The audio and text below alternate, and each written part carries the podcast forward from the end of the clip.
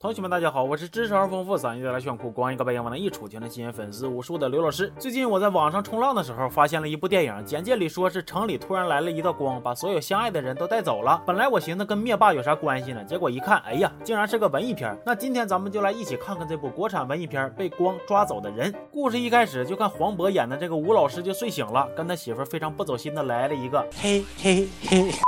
行，晨起动争夺呗。大概过了能有两分钟吧，他就抽了根烟，起床上班了。然后就在他给学生讲课的时候，突然脑瓜子一嗡嗡。等他再回头，班里好些个学生就凭空消失了。与此同时呢，他们市也发生了不少类似的情况，比如这个筷子哥正领马仔要账呢，要一半，马仔没了。回头给他好基友打电话，他好基友也没了。比如这个不让处对象就要跳楼的老妹儿，一回头爸妈也没了。还有这个李楠，本来今天是来跟她老公离婚的，结果她老公失联了。那现在这些人消失到底是咋回事呢？也没人知道，只知道市里突然出现了。一道光柱，然后这些人就像天上的流星一样，唰说没就没呀。后来民间就谣传呐，说好像没的那些都是一对一对的，是有爱情的。行啊，爱是一道光，如此美妙，把相爱的人全都照没了。但是这个事儿你细品品，消失的都是相爱的，不等于都是结婚的、处对象的呀。这个问题不就出现了吗？万一一家就消失一个，万一赵大宝媳妇和范师傅一块消失了，万一俩人都没消失，你说这算咋回事吧？哎呀，那吴老师家目前就是这么个情况，他和他媳妇都留留下来了，那就说。明不相爱了呗？他俩刚开始都不信，后来也怀疑了。毕竟俩人的生活挺平淡的，没啥激情，而且一时间是流言四起呀，整得他俩压力都贼大。吴老师本来都要评高级职称了，结果现在学校怀疑他师德上有问题，就把名额给了别人。要我说，这个领导想的也不对，那俩人都没消失，肯定是都没出轨呀，顶多就是没有爱了呗。反正呢，现在是消失不可怕，留谁谁尴尬。为了找回牌面，吴老师就找办假证的，给他媳妇印了两张火车票，又 P 一张图，那意思就是他媳妇光照那一天没在。本市，所以他俩没消失。他本来想趁着同学聚会的时候呢，不经意的把照片一秀，哎，这不就把牌面找回来了吗？结果万万没想到，他给他媳妇 P 的那个图跟别人撞车了，背景是一模一样。这可倒好，谎没撒明白，又整出新事来了。对面都坦白是 P 的了，他还跟人犟。为了证明他俩相爱呢，还把开头那个晨起动争夺都拿出来说了。他老婆搁旁边那脸都绿了，心讲话，你这到底是要脸是不要脸呢？舍小脸喂大脸啊！说另一边呢，李楠她老公不也消失了吗？没等。她去找人呢，她老公的小三儿先找她了，还处决横丧的一顿质问：“大姐呀，你是小三儿，人俩还没离婚呢，谁给你的勇气呀？”梁静茹啊，然后因为李楠想看看她老公到底是跟谁跑了，小三儿想证明自己的爱情，他俩就合计合计，一顿找，又找着个女的。但是你以为这是她老公的小四儿吗？错，这是人家初恋。按她的说法呢，他俩平时也没啥联系，就有一回初恋家里边困难，李楠老公给拿了点钱。当然了，我感觉同学们最关心的还是这个问题。那你们俩睡过没？没得，我不是那种不要脸的人。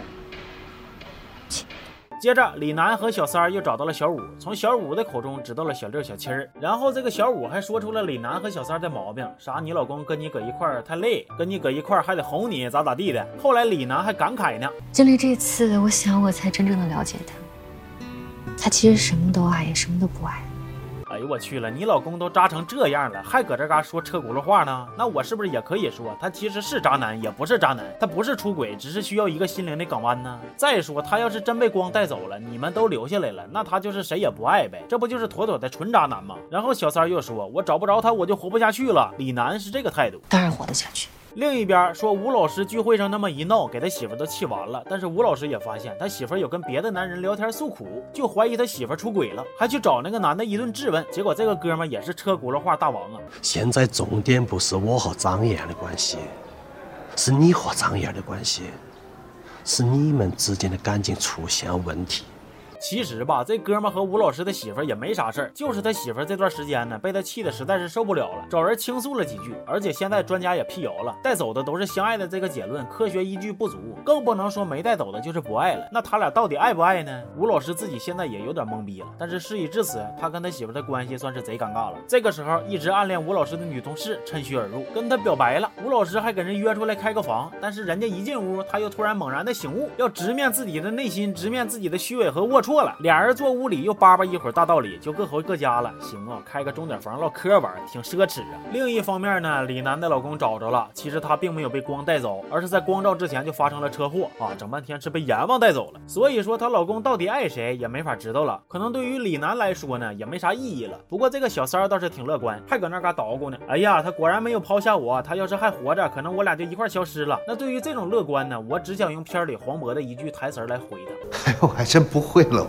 讲到这儿呢，影片的两条主线就差不多了。其实还有两条小支线，一条是开头要账的筷子哥，他坚信好基友消失是因为被人给杀了，然后他就去捅了那个有杀人嫌疑的老铁。另一条呢是那个要跳楼的老妹儿，因为光没把他和他对象带走，他就感觉没有爱了，分手了。结果又被他对象强行推倒，完事儿之后他对象还跳楼了，但是没死，他就又得出结论：我爱由我不由光。如果这都不算爱，哎呀，我感觉就这个智商，你也确实没有什么好悲哀了。影片的最后呢，吴老师在回家的路上遇到了他闺女，他闺闺女也跟对象。纠结爱不爱的事儿呢。吴老师把她带回了家，然后跟媳妇一起做饭，把话唠开了。吴老师还表了个白，俩人重归于好，全片结束。至于那束光到底是啥，咋回事呢？别问问就是暗物质，问就是量子力学。其实这个片看起来呢，能感觉到导演的用意，就是想通过这个光照，让大家直面自己的内心，并且还想讨论一下子什么是爱情，是不是每个人都有不同的定义？比如对于李楠来说，爱情是可有可无；对于小三来说，就是要死要活；对于吴老师来说，就是抛下虚伪，平平淡淡；对于跳楼那两个小小年轻来说呢，就是轰轰烈烈。（括弧虽然沾点脑瘫）（括弧完毕）。当然了，虽然说这个片概念不错，但是拍的我感觉有点不咸不淡，有的地方特别说教，有的地方还特别狗血，算是讲了半个好故事吧。对于我来说呢，可能豆瓣的七分还是稍微高了一点点，行吧？那这期就说到这儿了，我是刘老师，咱们下期见。